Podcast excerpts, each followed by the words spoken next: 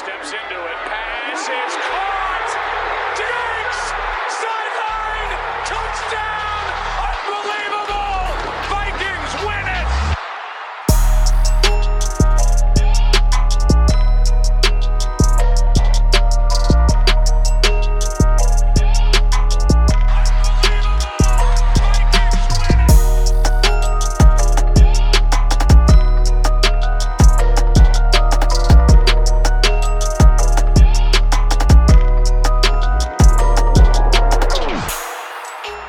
Welcome back to the Unbelievable Podcast. I am BJ Rydell, back here with my guy, Drew Mahold. And today, uh, we're coming off of a bit of a roller coaster victory. Um, we'll, we'll break that down in detail, uh, obviously. Uh, we'll also go through the skull scale, um, as we do on every Tuesday episode. Um, got some great responses that we'll check in with and react to. Um, and then we'll finish up with just some thoughts on fandom in general. Um, but the bulk of this episode will obviously be breaking down uh, uh, the Vikings' ridiculous victory um, over the Denver Broncos. Um, as always, uh, or I guess not as always, but relatively new, uh, you can find us on Daily Norseman now um, in the Climbing, Climbing the Pocket network. So um, if you had been already checking us out on iTunes or Stitcher or whatever uh, medium you're using, awesome. But just know that we are now available on Daily Norseman um, and the Climbing the Pocket network. So shout out to them. All right, so let's uh, let's talk about this. Uh, let's talk about this football game.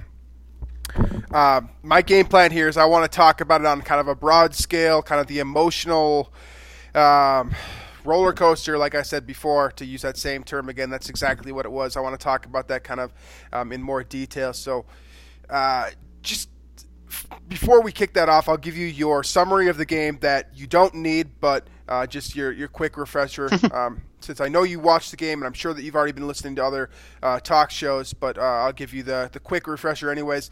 Vikings came out absolutely flat, uh, one of the flattest starts to a football game that I've ever seen. Um, not just the Vikings, just in general. Um, they could not do literally anything right. Uh, Denver stuck, uh, staked themselves out to a 20 to nothing lead in the first half. Uh, that was uh, a combination of a lot of different issues that the Vikings were having. Uh, special teams, fumbles. Kirk Cousins got that fumble that we kind of projected that he was going to have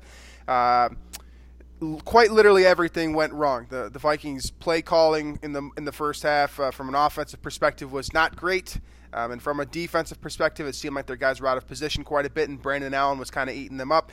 Uh, Courtland Sutton, the phenomenal wide receiver that they got there, second year guy, ate them up, especially during the first half, but was pretty consistent throughout the game. Uh, going into halftime, Andrew Sendejo had a great interception that might have changed the outlook of the game. I think we'll talk about that a little bit more later on and uh, something changed. Something snapped in the second half. The Vikings came out ridiculously hot on offense. They scored on every single drive. Um, they held Denver to three points in the second half. Denver continues its streak without a touchdown in the fourth quarter, and your Minnesota Vikings roller coastered their way to a 27 to 23 victory that. Um, pretty much no one has done in the last five years. Uh, well, n- literally no one in the last five years has done. Um, and I think they proved a lot of people wrong, and uh, rightfully so. Uh, I think pretty much everyone counted them out of this game. Ultimately, the Vikings come back um, and get that W when uh, it really seemed in doubt, uh, at least for the first 30 minutes, if not longer. So uh, that is your game summary right there. Drew, why don't you talk to me about your feelings about this game? Uh, tell me about the emo- emotional roller coaster that you went on personally.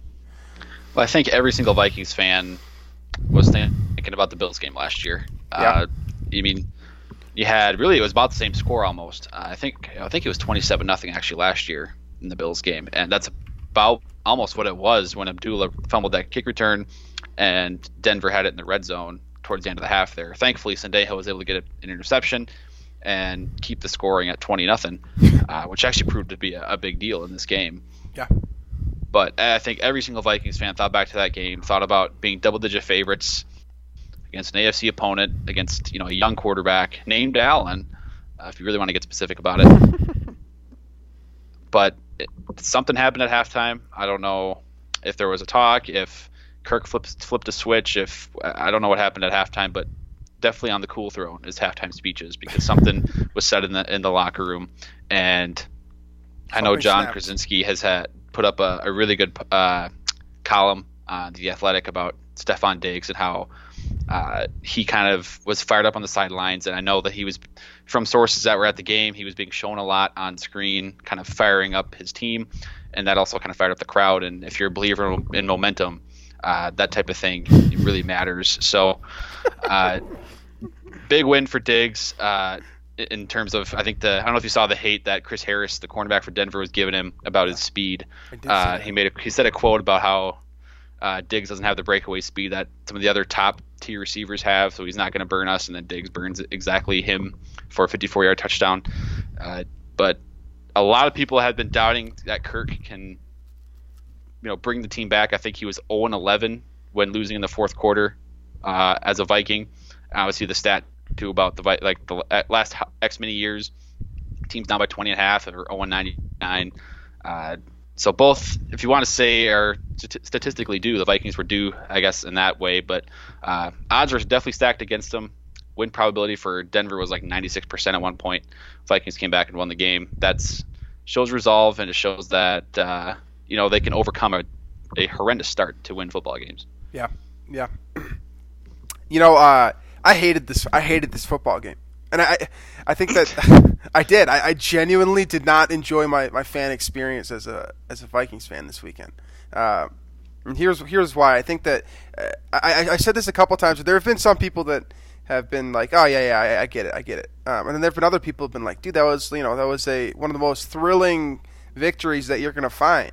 Um, and I agree that it, it certainly was. That comeback was not only historic, but it was completely unprecedented. There was literally there's nothing to suggest that the Vikings had any potential to do this. They've never done this in the past. Uh, they they quite literally they shattered a curse. I mean, I, I think back to you know all the, the, millions of times that well it's not actually millions you know what i mean uh, hundreds of times that this type of thing has happened where you know the vikings get down and you know every fan in the state with the exception of a couple of kind of uh, I think sort of delusional fans apologize if that's offending someone, but I kind of see that as a little bit delusional.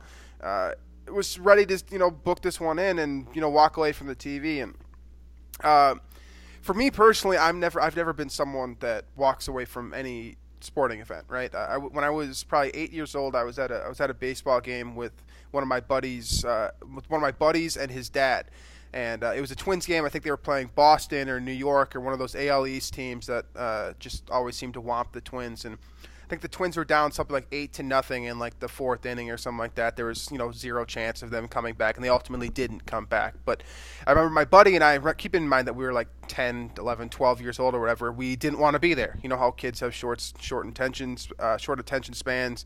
Uh, mm-hmm. combined with the fact that the Twins were getting rocked, I mean, we wanted to get out of there. And I remember my buddy's dad was like, you know, no, no, you never leave a sporting event, uh, no matter whatever it is. First of all, you paid to be there. Uh, second of all, uh, something can change. They play, you know, in this case, four quarters, and in, uh, you know, in my historic brief here, nine innings at least. Uh, for a reason, they do that stuff. I mean, that, that's how the game is set up. It's not. It's not always. It's, ne- it's never over. It's essentially what this comes down to. But, um, and that kind of stuck with me for the rest of my life. So I, I've never been someone that walks away from the TV. I've never been someone that walks out of the stadium early. None of that kind of stuff. But this one, I was shook straight up. Right? okay. Like I, uh, my the first uh, the first 15 minutes were about as hard to watch emotionally as a fan. And I try to, I try to, honestly, I do try to disconnect my sentiment, like my my personal feelings. You know, being born in Minnesota and like I just I have to be a Viking, so I don't even have a choice anymore. Like I just I just actively hope I have an active interest in, you know, them winning football games. Uh, but this this one really hammered me, man. Like this was this was very very challenging for me to watch. The Vikings literally did nothing right. They could not move the ball on offense. They weren't. The play calling was frustrating. They were turning the ball over, and if they weren't turning it over, they were almost turning it over. Uh, they were getting they were getting shredded by a ridiculously like a quarterback that has no business in this league for the like on most Sundays. I mean, he should be at the very best a backup quarterback, and I mean that's pretty much what he is. Um, and they were getting shredded by this guy. And then on top of that, you got Courtland Sutton throwing t- passes downfield that are getting caught. I mean, eh, put that all, all take all of that, and then you take into the perspective that the Vikings, like there were so many different times where the ball just floated over Xavier Rhodes' hands or just missed the outstretched arms of Trae Waynes and fell complete. that happened. It was just it was so much to take in. It was body blow after body blow after body blow, and I, for the first time in years, I took a break. I stood up and I I went and took a shower because I was like I, I couldn't I couldn't watch I couldn't watch the game. It was literally it was affecting my my my happiness and and generally like I I try to only allow sporting events to affect my happiness in a positive way. Uh, but the thing about football is you only get one of these a week, so you want to watch the game, right? And that's uh, yeah. But well, I- each one matters just that much more than you know a baseball game. Right, Or- you, you always have tomorrow night or Yeah. whatever it is. You got 161 more of these guys. Uh, with this, you you know we've got five games left this season. So I got out of the Mm-hmm. shower and I actually walked out of the shower to Kirk Cousins fumbling, which is my worst nightmare because I called that from you know last week's show. I, I think a lot of us you know saw that potential outcome and it happened. So that's just even more frustrating and you know it was it was really really tough to watch in the first half. Second half was don't get me wrong the the Ford touchdown drives amazing like you know that was crack for Vikings fans. I mean you could like it was it was thrilling stuff. I mean they were doing so many things well. Uh, all of your favorite players were getting involved. I mean, you saw Irv Smith get his first touchdown, which was awesome. You saw Kyle Rudolph have yards after catch for the first time in like two years. Stefon Diggs breaks loose. I mean, Dalvin Cook got into the end zone for your fantasy team. I mean, everything was just chugging on. It was everything was perfect. Then you get to that last drive, and that last drive was borderline harassment. Honestly, like I, I they couldn't. You mean the, the Denver's last drive? Yeah, right? Denver's last Denver's last drive. Yeah, the def- the defense couldn't they, like they would get three stops in a row, and then two different occasions they converted on fourth down. Like it was, how how do you not believe in momentum at that point? Like it was demoralizing. It was it was it was tough to watch. My heart was racing. I was uncomfortable throughout. I was breaking in. I was breaking out in the sweat. Like it oh, was. Oh, I was not- sweating. Oh yeah. wa- this was not fun. That's not. That's not like like. Yes, I'm thrilled that the Vikings won this game, but this was not fun. It was not a fun experience for me, top to bottom. And I mean, I look at the scoreboard now, and I'm I, I love it. I mean, I can enjoy my Monday. I'm happy that the Vikings are eight and three. You know, I'm happy that we have a positive show for you today. But my God, I did not have a good experience at all. That's just, and that's I guess that's my two cents of the game. Interesting. I mean, it. So the rush that a fan gets, you know, when you're watching your team Yeah, yeah. and it's a close game. See, I enjoy that, and the fact that the Vikings even brought it to a close game was enough for me to overall be satisfied with my experience For sure. watching the game. So that's, I mean, we differ there a little bit, but I agree that it was like extremely stressful, and I was sweating the entire time because I mean, if you, in the grand scheme, they're playing the Broncos at home. This quarterback, like you said, is not a starter. Uh, this roster on offense has one playmaker that's worth a lot, right? Yep. Courtland Sutton. Yep. Uh, Noah Fant could be maybe if he was targeted more. Um, point being, though, actually he had a lot of targets yesterday. Uh, uh, that Jayron Kearse broke up down the stretch, but it it was one of those like you go into the game kind of assuming, but you don't want to assume. Don't get ahead of yourself, but you assume that the Vikings should win this game. We were very confident And- about this game. Very yeah, and then confident. bef- right right before halftime, you're thinking, well, seven and four, division's probably out of the question now. right. Uh, you know, it's for sure going to be a wild card game in the playoffs on the road. That type of thing creeps into your mind. all those negative future Yep. outlooks. Yep. Yeah, the Yep. nar- the narratives that the media has Plus been the narr- hammering us and for. the narrative of Kirk. You know, he he fumbled uh, poorly. You know, I mean that was a pretty. I mean, obviously Riley Reiff getting or completely whiffing on the block is one thing, but Yep. Kirk fumbling and not being able to play from behind, all this stuff, like it, you start thinking about it, and then for them to come back, make it a game. Kirk, phenomenal performance, and I don't know if we want to say the MVP, bring that up again, but it's worth bringing up because this is one of those games where this is an MVP this is, performance. this is why you pay a quarterback 84 million guaranteed dollars is because when everything else is going wrong you can say okay kirk let's Yep. win this game or uh, you win this game and that's exactly what he did and he, he made every single throw he needed to in the second half they went four for four on touchdown drives they got the ball four times and they scored a touchdown every time i don't know what else you you want from that from him there Yeah. uh, so know, the emotions obviously it's it's unbelievable i mean you get every case, every single emotion that a Vikings fan, you know, can experience every season, where you get you get the high expectations before the game, like, oh yeah, we're gonna win this game. Uh, and so you're at home against an inferior opponent. This is classic. It's your high expectations. Uh, you get the incredible disappointment, let down, a la Eagles in 2017. Yep. You got the first half, just nothing went right. Team is flat. Uh, the devastation there. Then you get the kind of The hope. They're making they're making it interesting. The hope. Yeah. The hope slips into your mind. That oh my god, and I don't like that. Like Yeah, but then it's like as Brandon Allen is slowly driving Denver on the final drive, Yeah, then yeah. you get you're like, oh, they're gonna blow this. here we go Yep. again. You start thinking how, about how are they gonna 2003 lose this Cardinals. game now? Yep. So yep, Ah. you got every emotion possible, and then the rare instance here where the Vikings actually do hold on for the win, and do hold on and fulfill that hope that they kind of generated uh, in the fourth quarter early on.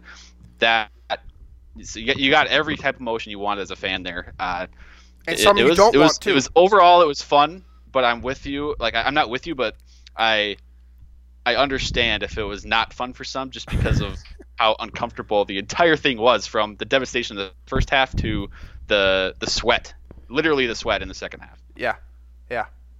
It was uh, it was a wild ride. That's and that's really the simplest way to put it. Um, yeah, let's let, let's narrow in the focus here from kind of the broad outlook. I mean, the difference here is you know uh, you mentioned it. it this is a it, it's a huge. This is an astronomical difference on that just that last play of the game. The difference between being eight and four in this situation in the NFC with so many teams, and the difference between that and being seven and four and you know, like you said, I mean, thinking about the future for this team and th- well, the immediate future for this team, it, the outlook is just simply not very good. I mean, with that one play uh, that Jayron Kearse makes at the end of the game, there, uh, you you drastically altered uh, what the potential for this Vikings team is this season, uh, and obviously uh, this all starts with Kirk Cousins. So. Uh, we've talked about him a little bit already, but I mean, let's let's talk. Let's break down this performance bit by bit.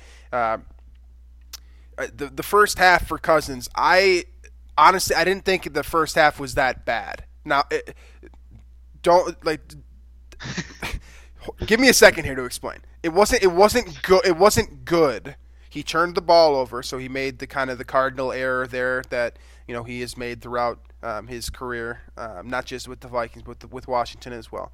Um, for for what it's worth, he has not been fumbling basically at all uh, over the last month or so. Just put that in perspective. But um, he was playing the game that he's called, as he loves to say during his post game press conferences. He was playing the game that was called, and I personally don't believe that's uh, Kevin Stefanski and Gary Kubiak were calling to uh, a very good game in that first half. Now, the decision making couple of blunders there, not great.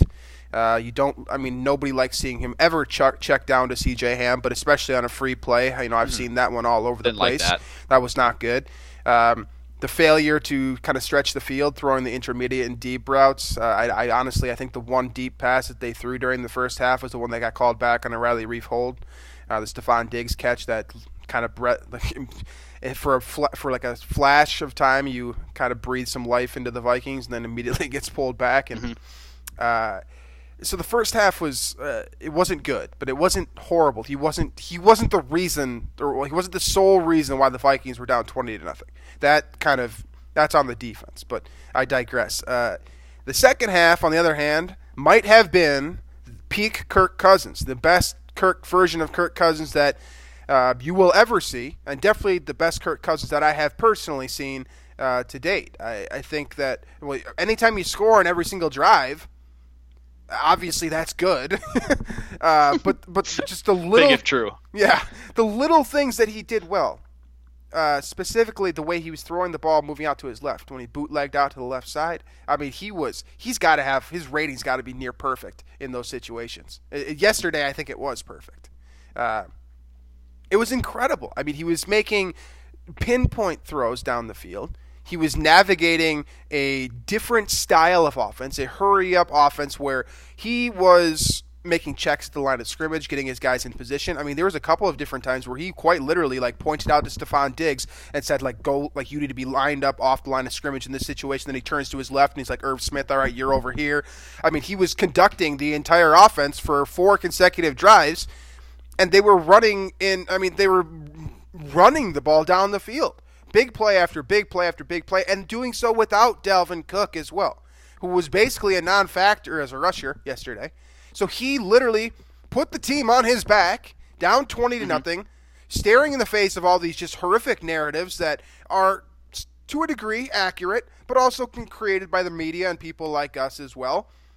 Um, and he just he didn't care. I mean, like you know, like how we question people question his mentality, like he he's allowing stuff to get into his head. I mean, that was just the furthest thing from the truth in this game. He I don't think he. I, I really don't think he lets any any outside noise get to him. It's I think it's simply a matter like of it's a matter of in-game pressure. I think when things do get to him, like but physical pressure. It's a though. matter of it's a matter of like the physical, you know, like the defensive line getting close to him, and then he feel like I don't want to use the term, you know, seeing ghosts or feeling ghosts like that Sam Darnold did on Monday Night Football, but I feel like it's a that's something that a lot of quarterbacks face. Like it's not just inexperienced yeah. young guys, you know.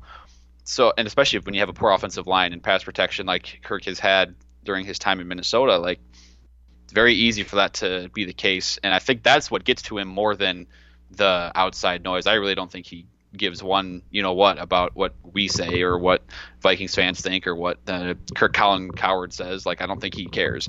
So he seems it, to reinforce that too, at least as of right. late. It's just, it's just unfortunately, you know, again, it, a lot of this is for his ability, you know, whatever his attitude towards come from behind, how his mindset shifts, um, his style of play, whatever it is. It's a combination of things, but he just hasn't been successful in comeback situations in his career. He just hasn't, uh, and I think this has to be a huge confidence booster for him from that perspective to say, okay, well now, it, we know, let's say the Vikings are trailing Seattle, you know, on Monday Night Football in a couple weeks by a couple possessions in the fourth quarter. They don't need to buckle down and, and uh, they don't need to buckle in and just give up. Like they can, can they know that this. they have the firepower to come back. And if they, especially if they get Kirk moving to his left, like he's as accurate as anybody in the NFL. So yeah, this is big from that perspective because again, Denver's a really good defense. Like this is perhaps the toughest defense that Kirk has faced this season. He just ripped them in the second half. Yeah, and that's important to note here because people want to uh, well, it's mainly Packers fans for what it's worth, but people in general want to discount the Vikings' ability to come back here because Denver is, you know, not yeah. a good football team. Uh, at least what their record the record says they're a very bad football team. Um, they do have. I'm trying to think of their, their losses though. I think it's very, three. I think it's close. three of them. I think it's three three games three they two. lost they in the three fourth games quarter. by two exactly. They yeah. have this game by four. They have the Bears game that was they should not have lost that game. Trubisky yep had that completion on the field with less than a second left, and they gave him another play. And somehow the Bears kicker made a clutch kick. That never happens. Right. And then they had, I think, the Colts game a couple weeks ago where Adam Vinatieri was like 0 for 12 in the game, and then he buried a game winner. So yeah. Stuff like that that has happened to this team that, you know, they're really close to being good. And another close loss for them. And it's again, I think Kirk. This is this is a signature performance for Kirk Cousins in Minnesota. Yeah. Uh, now this is again that's this is by no means the same thing as beating Seattle or as you know uh, valuable of a win per se as something like Seattle would be next uh, sure. uh, in two weeks.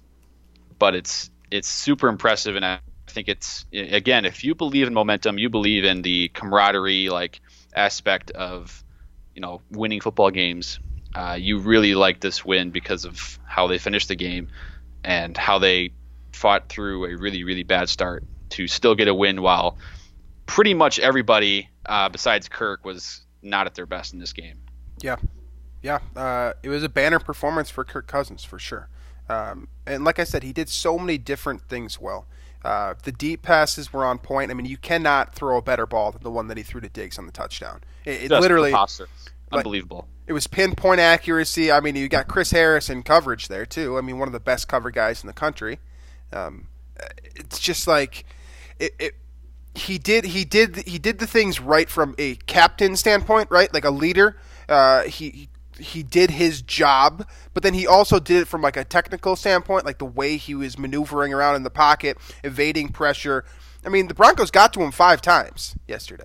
You know, there was real pressure there. Pat Elflein, Riley Reiff, and uh, Garrett Bradbury all had negative P- PFF grades. If you're someone who buys into that, like significant, like very bad, bottom tier PFF grades. So if you're into that, I mean, that just suggests that the offensive line was horrid. I mean, and they were.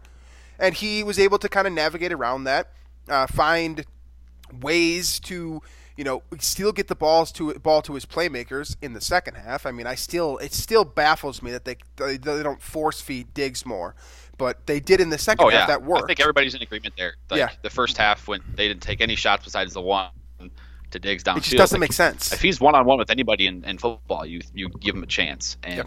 that that obviously has to improve moving forward. And it's not as easy as we were making it sound like. Okay, get to the line of scrimmage, you see one on one and throw it. It's there's Right. more to it than that, but you need to force feed a guy that's that talented because he. I saw some. Um, I saw somebody on on Twitter. I can't remember who it was, but they were making a note of how few pass attempts the Vikings have as a team, and how many yards Diggs has generated out of that. And like you put him on scale with uh, some of the leaders in terms of the pass attempts comparison, and he's certainly up there. like, What do you high think- top five ranking in in uh, in football? what do you like? uh, Just uh, without looking, at I have the stat in front of me. Just as a you know, as someone who has watched all the games and watched them, you know, with kind of a, a, a dis, an intri- like an intricate eye. Uh, what do you think his yards per reception is this season? Yards per reception. Yeah, so every time he catches the ball, what's the average? Yeah. Yeah, it's a heck of a lot more than last year. Last year he was exactly 10. I remember that. Mhm. Um, probably f- 14, 15. It's 19.1 on the season. Okay, and then literally double last year. Pretty and much. then uh, Matthew Coller on Skor North today said he did it by target. It's 15 yards per target. So even the balls that are falling incomplete, he's averaging 15 yards per target this season. that's in, that's incredible. That has to be that, That- has to rank pretty. it's it's freaking high. otherworldly. It's not That like has it to did, rank pretty freaking high in, in NFL right now. It's like it's one of those statistics where like you can easily kind of disqualify it because obviously if it's incomplete like you got zero yards right but like just the fact that like if you just target him more i mean the numbers will eventually kind of regress to the mean to use He's a ma- math word for you fifteen yards per target is absurd. yeah It is absurd. Like Yeah. And, and and you mentioned it too to come off of what where he was at last year 102 receptions little over a was hair yeah, over a thousand yards 10 re- basically hundred for a thousand, more or less, right? Yeah. That's basically what was what 102 the, for 120. So uh, it's crazy. It- it- that's the one. That's kind of the major. That's the. It's a big critique. I mean, there are obviously bigger ones that come out of this game, uh, but that's uh, that's an important one. It, you got to find a way to get him the ball more. Uh, but Cousins was able to find him a lot uh, during that second half, and he had an explosive performance as he seems to do. Um, I think there's a very strong argument that well you know, I think it's pretty much definitive at this point because he does have the one play that matters more than anything else. Uh, he's the most clutch receiver that the Vikings have ever had. And we're talking about a list of Cris Carter, Randy Moss, Jake Reed. I mean, yeah. So Stefon Diggs leads the NFL in, in yards per target. yeah. Uh, that's not that that's surprising, but like, um, I'm trying to look here. I'm just looking at Pro Football Reference right now, and of the top, you know, ten, there are four of them with 60 or more targets. You got Diggs, then you have Amari Cooper, who's at 11.2 yards per target. You have Courtland Sutton, who has Yep. 10.6. You have Michael Thomas is in Tyler there. Tyler Lockett 10.4. Michael Thomas has 10 exactly yards per target. Mhm. Um, he has 114 targets this year. Holy smokes! But Yep. like the efficiency there is incredible. So basically, what we're saying is by giving some cool numbers, but basically we're saying get this guy the ball because he's nobody is more efficient. Uh, and yet literally nobody's more efficient, and it's not really close uh, with their targets than Stefon Diggs. and he does it in the biggest of moments. That's the, Mm-hmm. and that's I mean uh, obviously a, a wide receiver's performance is somewhat a product, well, a lot a product of the quarterback. Um, but the fact that he's always open when the Vikings seem to need it most, whether it's the kind of the the fluky Minneapolis miracle where it took a mistake plus a gutsy throw, or the fact that he literally he shredded Chris Harris on that. I can't wait till the all twenty two comes out because he was why I mean he had three steps on him. So, uh, it's it's crazy. He was he was outstanding. He showed up in the biggest moment. Um, you know, this is uh this is the type of game where you need to have this if you want to have a, not not just win the division, but if you want to have a shot at winning, getting a first round bye and playing at home throughout, uh, you need to have this type of win. I mean, grand scheme, AFC opponent. Uh, you know, it doesn't affect your conference record, any of those tiebreakers. Uh, but if you want to be a team that's competing for a bye, Uh, you need to have these wins, and the Vikings found a way to do that. Um, basically, because Kirk Cousins turned it on in a way that we have never seen before. Correct. Correct. Uh, and I and honestly, we may never see this again. And that's it's just it's great to it's nice to know. It's nice to have physical evidence, video evidence, proof definitively that the Vikings have the capacity to go down the field against a great defense and come back when they're down on multiple scores. This is not something that you could say about Teddy Bridgewater, who I love and have defended for years, but you can't say that about Teddy Bridgewater. No way in hell Teddy Bridgewater's coming back down 20, ga- 20 points. That's just it's not his game. He never did that. I mean, Case Keenum, maybe, maybe Case Keenum, but not not Bridgewater. Case Keenum. Not Definitely not. He might. I mean, maybe not 20 points, but he does have kind of the cojones to to make those. You know, Oh, those he throws. does. He's got he's he's got the cojones to launch the ball down the field. We know that. My point being here is I don't I, I don't remember a Vikings quarterback quarterback in my lifetime. So you can exclude you know Fran Tarkenton and all those you know old school names that you want to throw out there. There's been no Vikings quarterback other than Cousins and then Favre for a single season, which is you know eh, eh, he's not a Vikings quarterback. I mean I, we say it as a joke, but this is the first true blue Vikings quarterback where I've been able to be like, okay, if we're down two scores against a good defense, there's now f- proof that he, this guy can do it. He did it.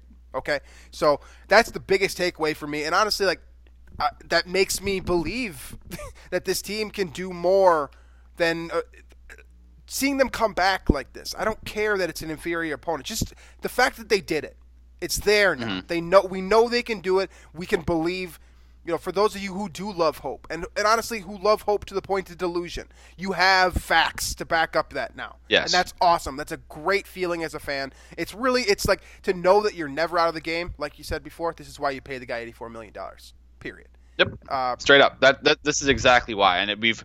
It, I think we've all kind of been waiting for something like this, where.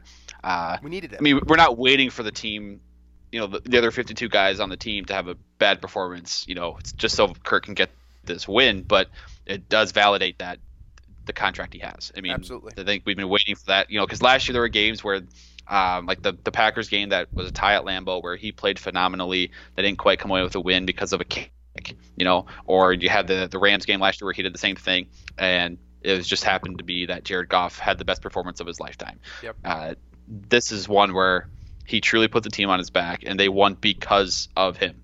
It kind of, in a way, redeems the Packers loss week two. Obviously, the Packers loss means more in scheduling and division rivalry, whatnot. But in a way, that this is the best way that Kirk can kind of make up for it is really winning a game because of his performance. So um, I kind of want to get to skull skill here because we have a lot of good ones, but I do want to also give a shout out to Jayron Kearse and the way he filled in. I in. was just gonna say we should we should brief on the defense quick here. Yeah. I mean, I do. I just want. I just want to. I just want to touch on J. Kearse because I think a you know the secondary overall was was beaten for the you know you, you can't let Brandon Allen and is it Tim Patrick? I don't even know his name, but Patrick. Tim uh, Patrick.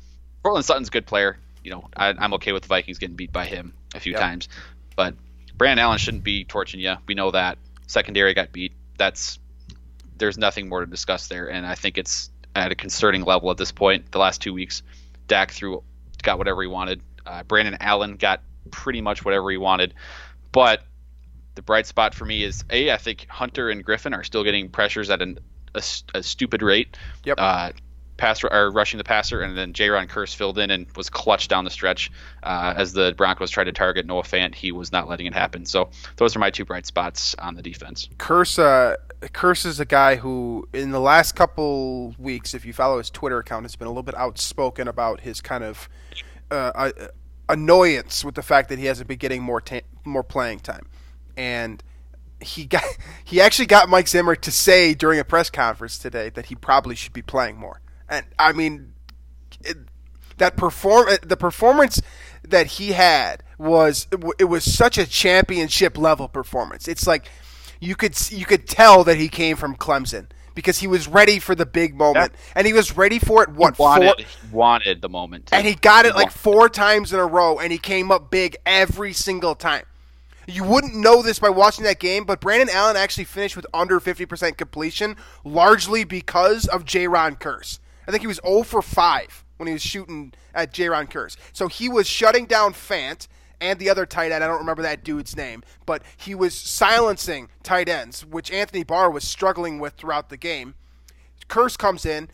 I mean, that big nickel package is looking really nice against tight ends right now because Kearse just he was doing a phenomenal, phenomenal job, and then he he excelled in that big moment, like he said. It became a bend but don't break type of situation, um, and the Vikings did not break because of that type of performance from Kearse. Uh, you know, I, I, am very concerned about Xavier Rhodes at this point. Uh, yeah. I'm with all of you guys. I think that he is, uh, at, at, the very least, to put it kindly, a subpar cornerback right now.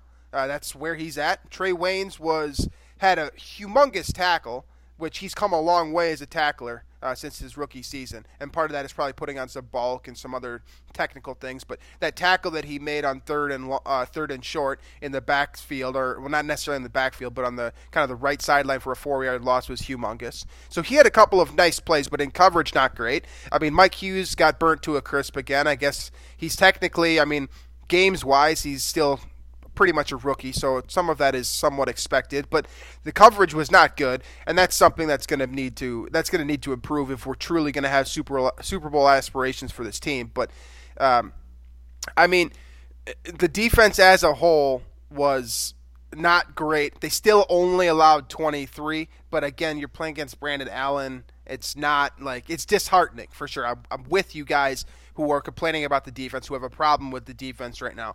Uh, they need to be way better, but at least you can count on the front four. Jaleel Johnson had a maybe his best game as a pro. Got his, I believe, is either his first or second career sack.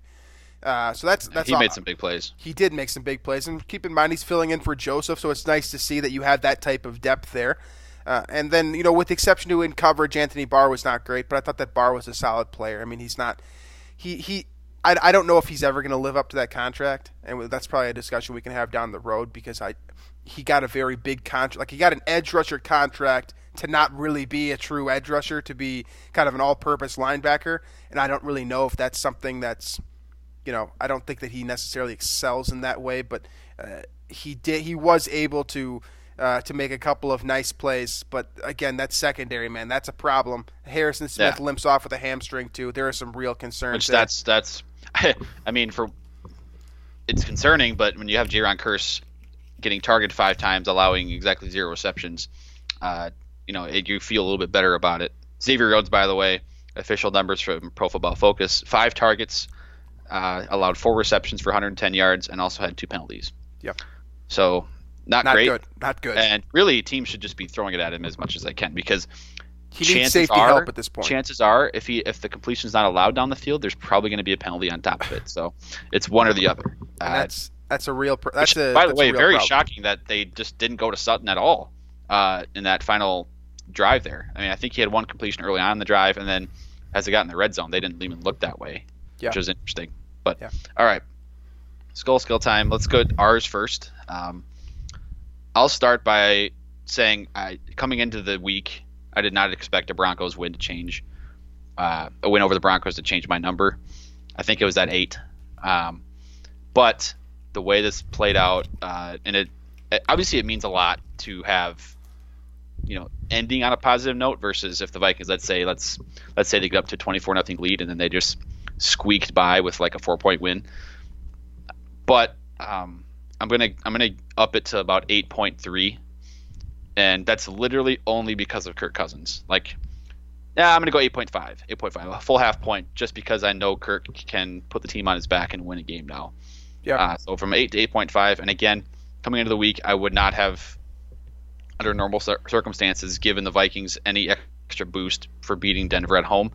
But the way Kirk against a top five defense, uh, put the team on his back, and really, again, they win this game because of Kirk Cousins, and the fact that he can do that now and is living up to that contract with that win, certainly, uh, that gives me a, a half point boost in the skull skill.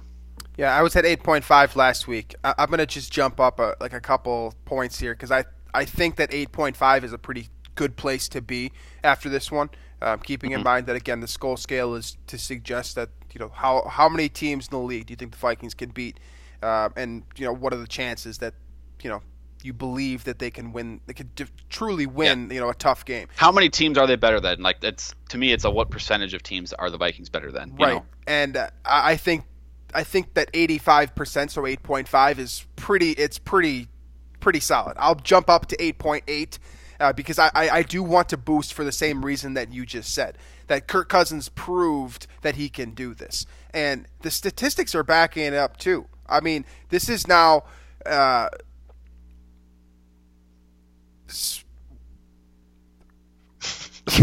it's crazy. I, I, was count. I was counting. I mean, he he has one, two, three, four, six of the last seven games. His pass rating has been over 100, and the other, the one that wasn't was a 94.2, and that was the one against Kansas City, which was largely decreased because of his completion percentage of 50%. So he has consistent since the beginning of October. I don't know what snapped. If it was the Bears got, game. It was the Adam Thielen apology. That's what it was. Whatever it was, whatever it was, he has snapped since then, and he he is a good quarter quarterback. You can believe. I mean, it's facts. It's. I, I'm not waiting for the the fall as much as I was before. That's kind of the biggest difference here. It's, I have gro- my expectations for Kirk Cousins are no longer based on his salary. They're based more on what I have seen him do now. I, I now believe that he can keep the Vikings in a game against anyone. Any it doesn't matter. I mean, Denver's as good of a defense as you're going to face. Seattle does not have this defense. They are they are they a more complete team? they team? definitely do not have the, the, they're not the Legion of Boom anymore. no, they are not. Are they a more complete team with a much better quarterback that, you know, if you fall behind against, it's probably going to be a problem. Absolutely. But Kirk Cousins has proven that he can beat good defenses with timely play. Uh, that that is worthy of a bump. Uh, so I will yeah. jump this thing up to 8.8. I think it's it's worth noting that if let's say the you know overall it's a net positive for me, but like yeah, it it's the because scale does have a, it's a, there's a negative effect with the defense there too. Like you know, overall the defense drops this the grade a little bit, but Kirk's performance drops it probably increases everything by about a full point. So I'm about a net half point increase, but it's like that defensive performance is just very it, it it's concerning. But they still and only allowed 23 points for what it's they worth. They did, but it, it but it was concerning. That, that I get stadium, I get it, but I'm saying the like, Vikings are have been have been lights out in that stadium. if know? that's if that's worst case Derek scenario, Carr, Matt Ryan, all these guys have done nothing at US Bank Stadium this year. You know, and for Brian Allen to go in there and have his way, like it, it is concerning.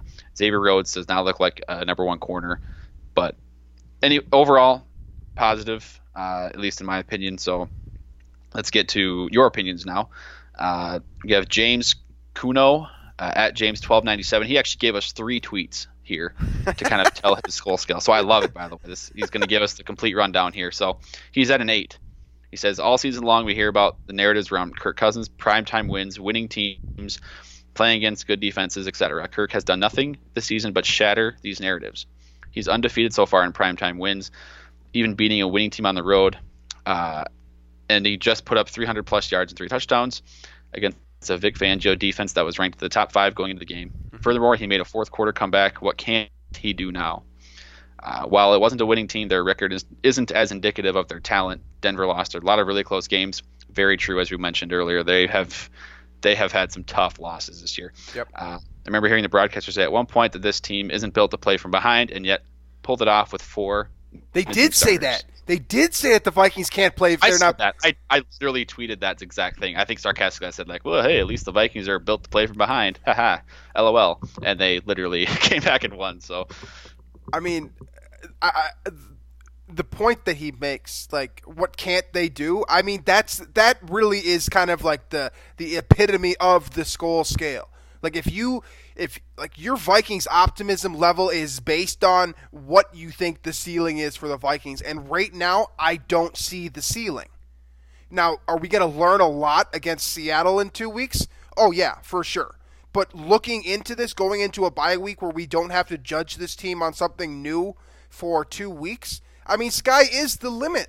I mean, they it is. They just what what do you need them to do? They can't play Green Bay every week to redeem that game. They can't go to Soldier Field again this year and play.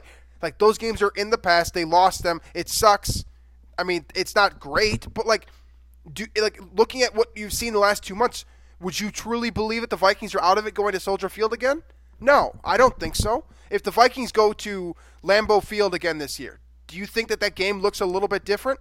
I, I tend to think I tend to think so. If the if the Vikings go to Foxborough right now, do you think that's going to be a competitive game with the way that the Patriots offense is playing? Do you think that they can get past the front four of San Francisco right now? I mean, there are question marks, there is skepticism there, but that's the like I love that point because truly I think the Vikings can beat anyone. Will they beat everyone remains to be seen, and pro- it seems unlikely. But can they do it? Absolutely. Why can't they? They have the potential to. I think at the least is what we're coming to right now. Right. I mean, you can't say that about a lot of teams. You know, Most teams. I think there's probably there's probably eight. I don't eight? know eight to ten teams that you could say this team could beat anybody. And the parity the at the top of the the parity at the top of the league, not Oh, yeah. throughout the league, but the parity amongst the top eight teams in the NFL right now suggests. I mean, there's no the San Francisco 49ers, New England Patriots, and Baltimore Ravens are essentially the juggernauts right now. You can throw New Orleans in there as well if you want. I Yep. mean, I don't. There's no reason to believe the Vikings can't compete with them.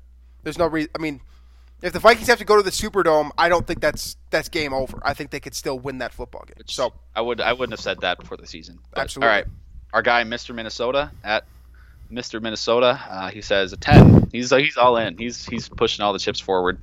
He's a ten.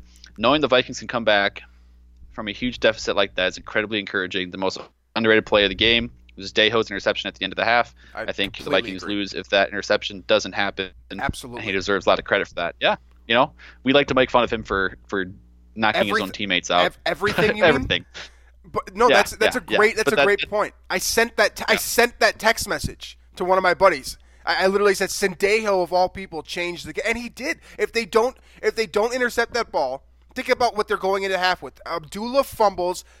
Let's say they only get three there, They're down twenty three nothing. and then they, and then I mean that's a problem. That's a different if game. Sendejo's not there. That pass is probably completed, I believe, to Fant, who was behind him. Yeah. Which would be a touchdown. Oh, that he would did. be nasty. He saved. He did. He's the. He is like the. He is the guy. Like he is the That's one. the unsung hero. he, that's exactly. Yes, he is the unsung hero. Perfect. All right, now we get to our guy Adam West. Uh, Dose of reality coming. I feel. A like. West D one. He is a.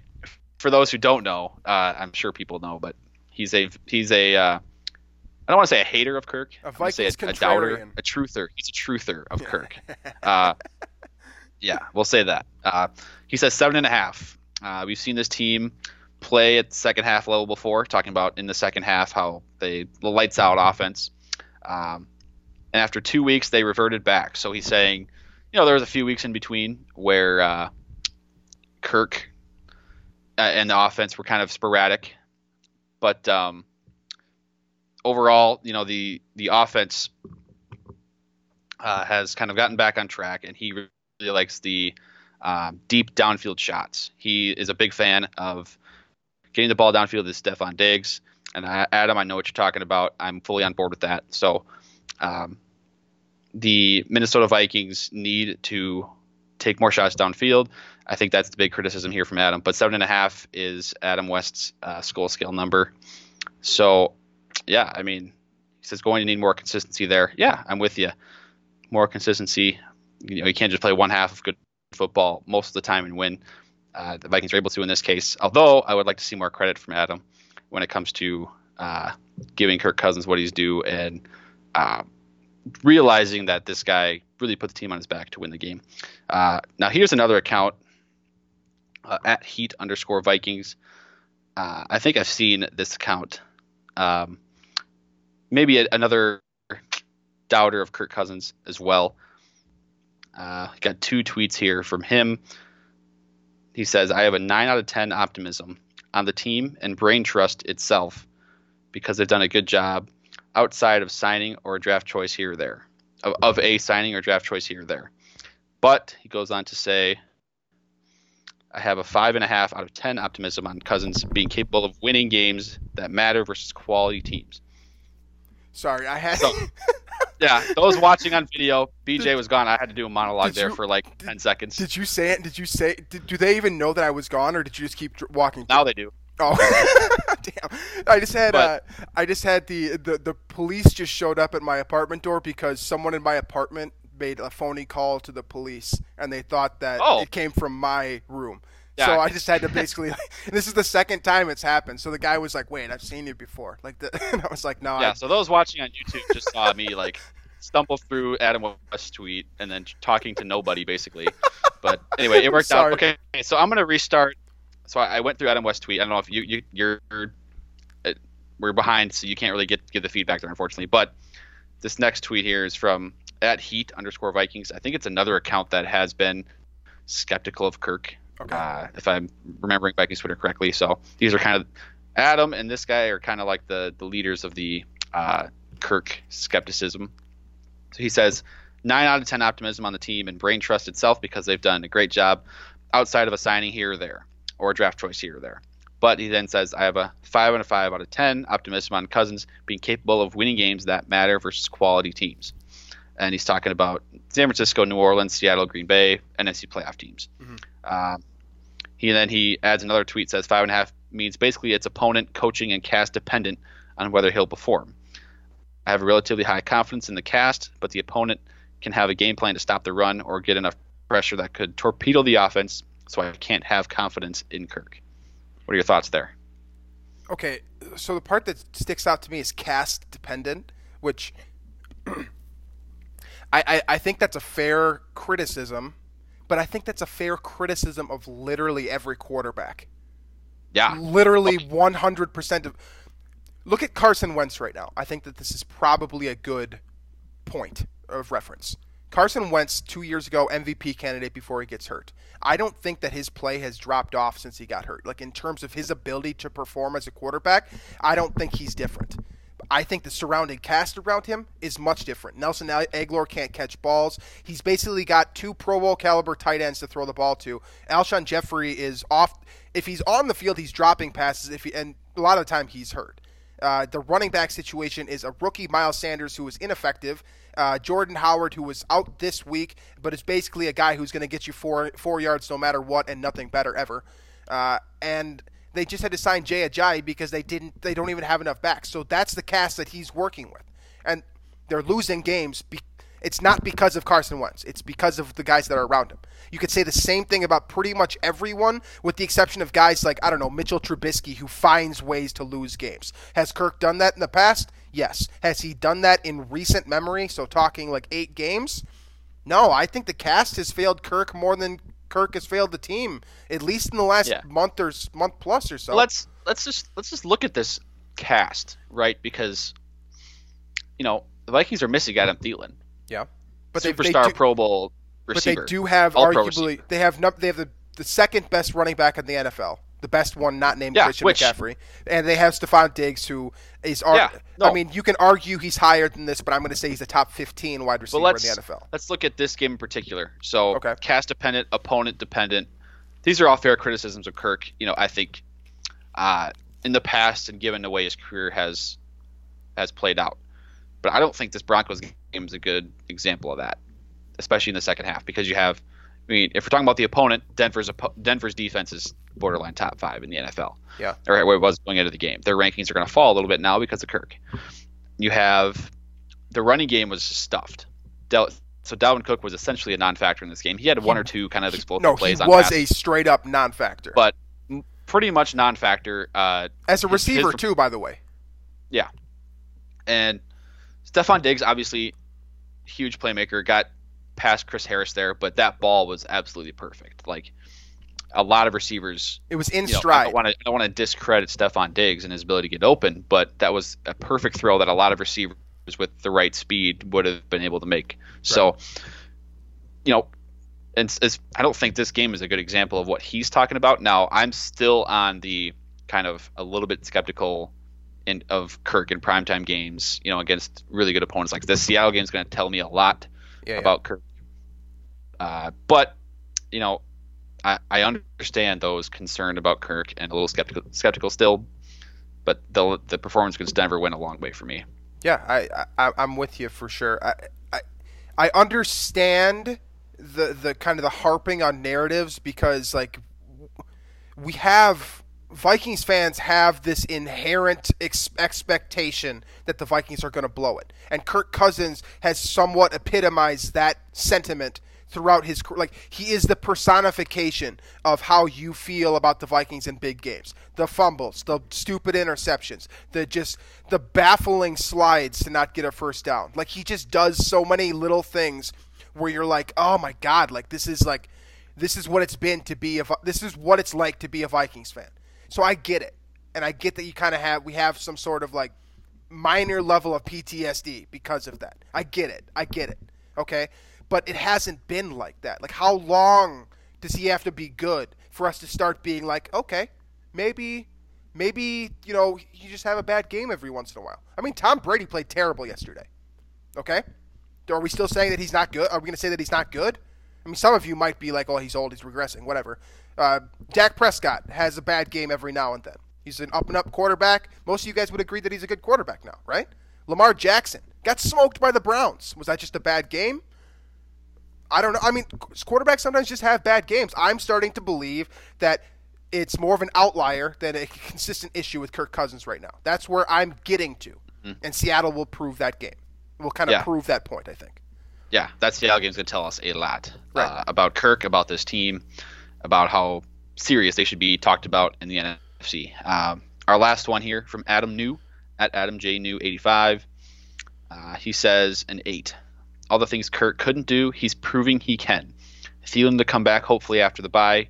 Uh, Cook still does okay when even when he has a bad game, uh, and a nice bye week now to rest up for the final push. Uh, I don't think Kirk Cook was effective at all. Uh, I think Denver rendered him basically a non-factor, like we talked about. Uh, but I think the larger point here that I want to touch on is the bye week is very much needed right now. Yeah, a lot of banged up. You know, Linval's out and Thielen's out.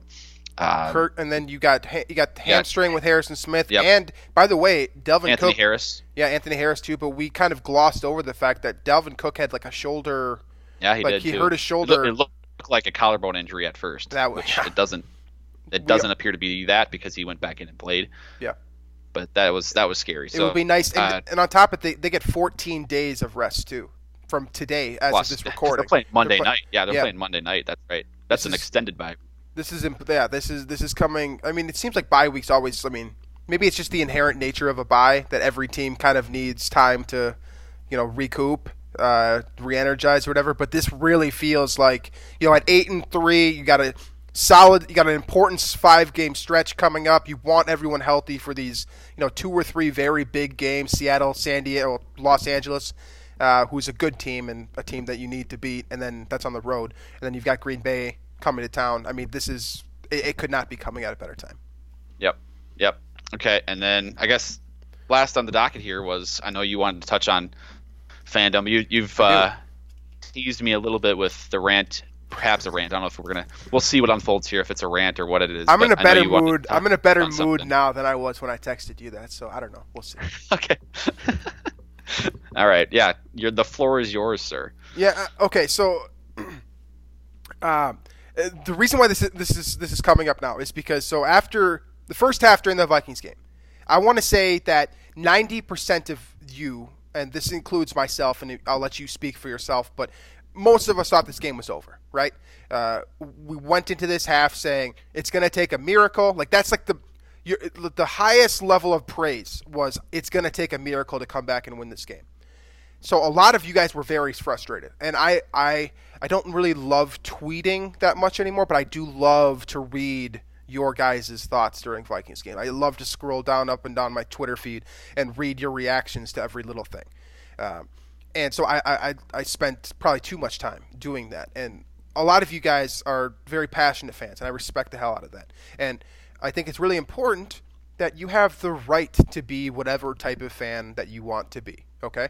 Uh, now, what I'm ramping up to here is I want to have kind of a broader discussion about just fandom in general, and like the way that the way that other fans treat each other, how they interact when things kind of go sideways. The natural reaction and social media is the epitome of this because it's literally got everyone from the most rational fan to the most irrational fan all in one place. It's all grouped together, so you're going to see literally everything. Okay, you've got some you got some fans who are just off the wall, and I don't, and that is your right as a fan. Okay, and then you've got other fans. I like to classify myself in this group who are a little bit more rational. They don't take it personally. They don't let it ruin their day they try to have sort of a mature approach where they're seeing it as just a game and it's not really about your life. It's not going to ruin your life. That's kind of where I stand as a fan. Now, the way that people like me interact with the other the other group, the irrational group, is like it, it's hilarious. First of all, but second of all, it's like it, it just it doesn't make sense to me. The rational fan loves to discredit the fandom of the irrational fan. Okay, so you've got you've got these people, and by the way, I do not condo- I do not condone this type of behavior. I understand. well, I don't understand it, but like you've got some people who are just carpet bombing Twitter with f bombs when the twin when the Vikings go down, and while I share your sentiment, I don't understand why you have to like. I don't get like, do you not have an employer that might look at that? Like, are you not concerned about like your public image at all? Like, I don't, I don't understand that. But like, I, I, I, I get where you're coming from, but like, that doesn't make sense to me. And then you've got the other side who is just chastising this group and saying like, you're not a real fan because you don't like that, you don't believe in the team anymore. Okay, I said this earlier. I think that's delusional. It's literally delusional to me to just think the Vikings are in every single game. Objectively speaking, from every statistic, 96% chance that Denver was going to win that football game. It is okay to say this team sucks right now. I hate this. You know, insert expletive. It is okay to think that way. And it doesn't discredit your fandom either. It, in fact, it might make you more of a fan because you're so passionate that you're quite literally exploding with like emotions because of it. I think it's a dangerous way to live your life.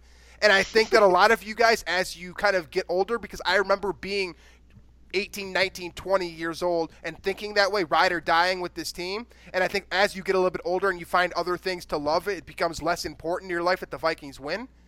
But like, you're not less of a fan, and I think that's so ridiculous to call people out. I oh my, it just it it bo- it legitimately bothers me to be like. So you're saying you're talking about the people that would have gotten, uh, you know, old take exposed type of thing yesterday, where like if they had said like, well, this team sucks, seven and four now, whatever. Yeah. And then the fans that go back in and say, "Oh, you're not a true fan if you did, you jumped off the bandwagon." I, I think that's so absurd. It's so absurd and I love old take old takes exposed. I think it's I, I think it's equally absurd to get mad about getting old take exposed because everyone has cold takes. I mean, I, I probably have one somewhere in this episode right now. But, so I think I think it's ridiculous to get mad at that, but I also think it's ridiculous to say like you are not a true fan, you're not you're a bandwagoner, you're whatever type of adjective you want to say because you get pissed off when or you believe you don't have faith it's like faith is so subjective. There's a reason why there's 50 different types of religions in the world. It's because everyone's faith is different and people go up and down with this roller coaster ride with their faith. I am not someone who is going to stare into a 20 to nothing lead and say, I still believe in this team.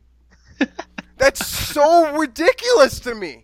Like it's it's so okay of you to be like, all right, seven and four. Uh, we probably aren't going to win the North. This sucks. I hate Sundays. Football's the worst. Can't wait till two weeks from now when the Vikings lose again to Seattle. Such a normal thing to say in that circumstance, and such a weird thing to say 20 minutes later, saying, "I told you so. I had faith that we'd come back." No, you're stupid. You're straight up dumb. I okay. I don't, I don't know. I wasn't at the game. I wasn't at the game, but from all accounts, every single fan in that stadium was booing. Right. so we can yeah. make we can make this we can make this an argument about booing. Like, you know, if you're booing a team, then you're not a proper fan. You're not, you know, you shouldn't be cheering for the team. Whatever. Like, like this, that's a whole other argument. But okay, from my perspective here, you can cheer for the team however you want to cheer for them. You know, right. and at the same time, if you're criticized for the way you cheer for your team, who cares? Who cares? Well, first of all, who cares? And second of all, you have that person has the right to dislike the yes. way that you are a fan Doesn't of matter. the team. Doesn't matter. Nothing. I mean, people care too much about how others. Well, they, they can't. People, doesn't matter. Like you're not going to change someone's mind. They've been a fan for however many years. Like they're gonna be that way. Like they might, like like I said, uh, and mature is really not the right word. They might grow in their fandom. Their fandom might change. They might become a little bit more. Yeah, I mean, uh, if, if you haven't had some sort of epiphany with Vikings by this point, like uh, where like if I was the at the point yesterday, you know, I I thought the game was over at 17 or 20 nothing. I thought it was over, and I thought, I mean, I'm with you. I, that's totally normal. I'm looking, trying to look back on it and see if it was stupid, but it, I don't think it is. Like, given the numbers, given the statistical uh, uh, percentages, I guess there's no way. Plus, the Vikings, I don't want to say cursed. There's just no way the Vikings should win that game. Uh, so I, I don't know. It's I, I just, fan I however you want to fan. I, I just, I- I, think me- that to me- fandom is so interesting, just in general. Because like you have the side that I said, you've got the you got the people who are dropping f bombs up and down the timeline, saying that every single Vikings player sucks. Mainly Kirk Cousins, for what it's worth, no matter the situation, and that's hilarious too.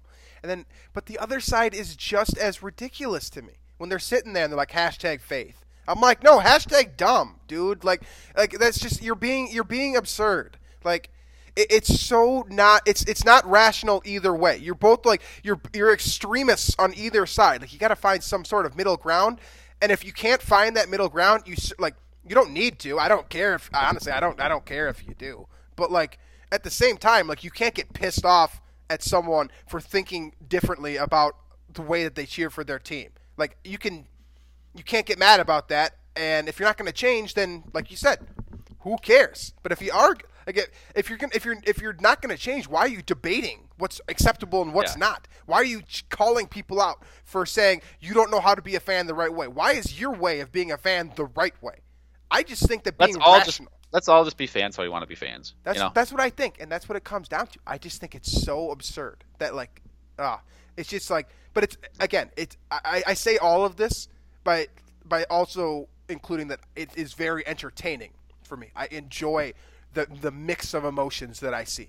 But I also think like I also kind of look at it sometimes and I'm like, eh, like I don't I don't know about that take, or I don't I don't know like. But that's just you know that's my approach, and you can have a different approach, and that's cool with me. But for sure probably Yeah, think about the fact that your employers are going to be looking at your Twitter account. Yeah, right? I've I've uh yeah, I thought about that and I, I I know for a fact that it happens. I do Uh, too. You know, Yeah, especially in this it- age. it is a fact that it happens. And, you know, it, depending on your position, it might be less important what you say on social media, but it Don't you? But like, if don't you're, you if like? you're if you're if you're displaying that much emotion on your social media account about a football game, it's not a great. I mean, if you were like just objectively speaking, if you're hiring someone, right? You, I mean, I know that you're like not going to be in a position to do that for probably at least some time. But if you at some point you get to the point where you're hiring someone, do you? I mean, are you going to like if you look at their Twitter account and you just see like this flurry of just kind of like curse words up and down, like they don't know how to filter themselves whatsoever on social media, like that's that's going to rub just about everyone the wrong way, right? You know, like It, it you're never going to look gonna at be, I don't know. We're we're getting into a discussion that's a little bit off topic about being a Vikings fan, that. but that's true. it- that's true. I think you can only learn so much from somebody's social media accounts. But That's true. it it, it, is very. it, It's, it gives you it gives you like uh, an expectation for when you meet the person, you know, in person. Yeah. You know, you have like an expectation of what might happen. Yeah. And sometimes that might be a negative perception, but all right, we're we're, we're kind of giving some life lessons here on the unbelievable podcast. Yeah. I do. Th- uh, it, it's interesting. Uh, and uh, yeah, feel free to feel free to share your thoughts with me because, like I said, I do like reading them. And now that we're you know posting on Daily Norseman, I like I do read all of your guys' comments. I'm gonna read every single one of them, and I don't care if it's negative or positive, whatever, because it's fun for me. So if you have thoughts on the show or you know this little Criticize us for sure. do it. I, Like if, if we're doing something something wrong, like definitely tell us. Yeah, I like. we might not change what we're doing, but we also might. you never know. Uh, all right, guys. Well, that is uh, that is the show. Uh, I hope that you guys appreciated everything from the breakdown to uh, where we just got a little bit sidetracked there. Uh, but that was, I mean, that's that's a fun discussion for me When to the have. police So. visited your apartment. They're they're so Yeah, fun. They're so good. funny I'll- too. I'm going to be interested to see if there's any feedback on that because I literally just tried to like I was I was admittedly very rattled when you just like left, and I was like, all right, well, I'm gonna just try and power through here. Let's see here, how long am I gonna have to go solo here? And I'm just talking about this tweet, and I see another one, and uh, yeah, and then you come back, and then I reread the tweet that I was talking about already. It, yeah, we, we apologize for that. The cops were funny though; they were good cops. Eagan cops are great. Uh, anyways, uh, if you haven't already, subscribe on iTunes. Uh, we appreciate it. If you want to leave a review, a written review, we also appreciate that as well. Um, like I said at the top, you can find us on Daily Norseman and the Climbing the Pocket Network. Make sure to check out the rest of the podcasts they have available there. They're all excellent, a lot of different personalities. So if you don't like us, maybe you like someone else. Uh, we appreciate all of it. And yeah, uh, oh yeah, YouTube as well. If you like watching videos um, instead of you listening, might want to watch this one. this, You this might want to watch an- this one. this might be an entertaining one to watch. Yeah, you can find it on YouTube. Uh, unbelievable. Uh, you can find that there, and then the Twitter account. Share your thoughts with us there as well. Uh, unbelievable underscore mn. Um, we appreciate it all. So thanks for listening, guys, and we will catch you later on this week.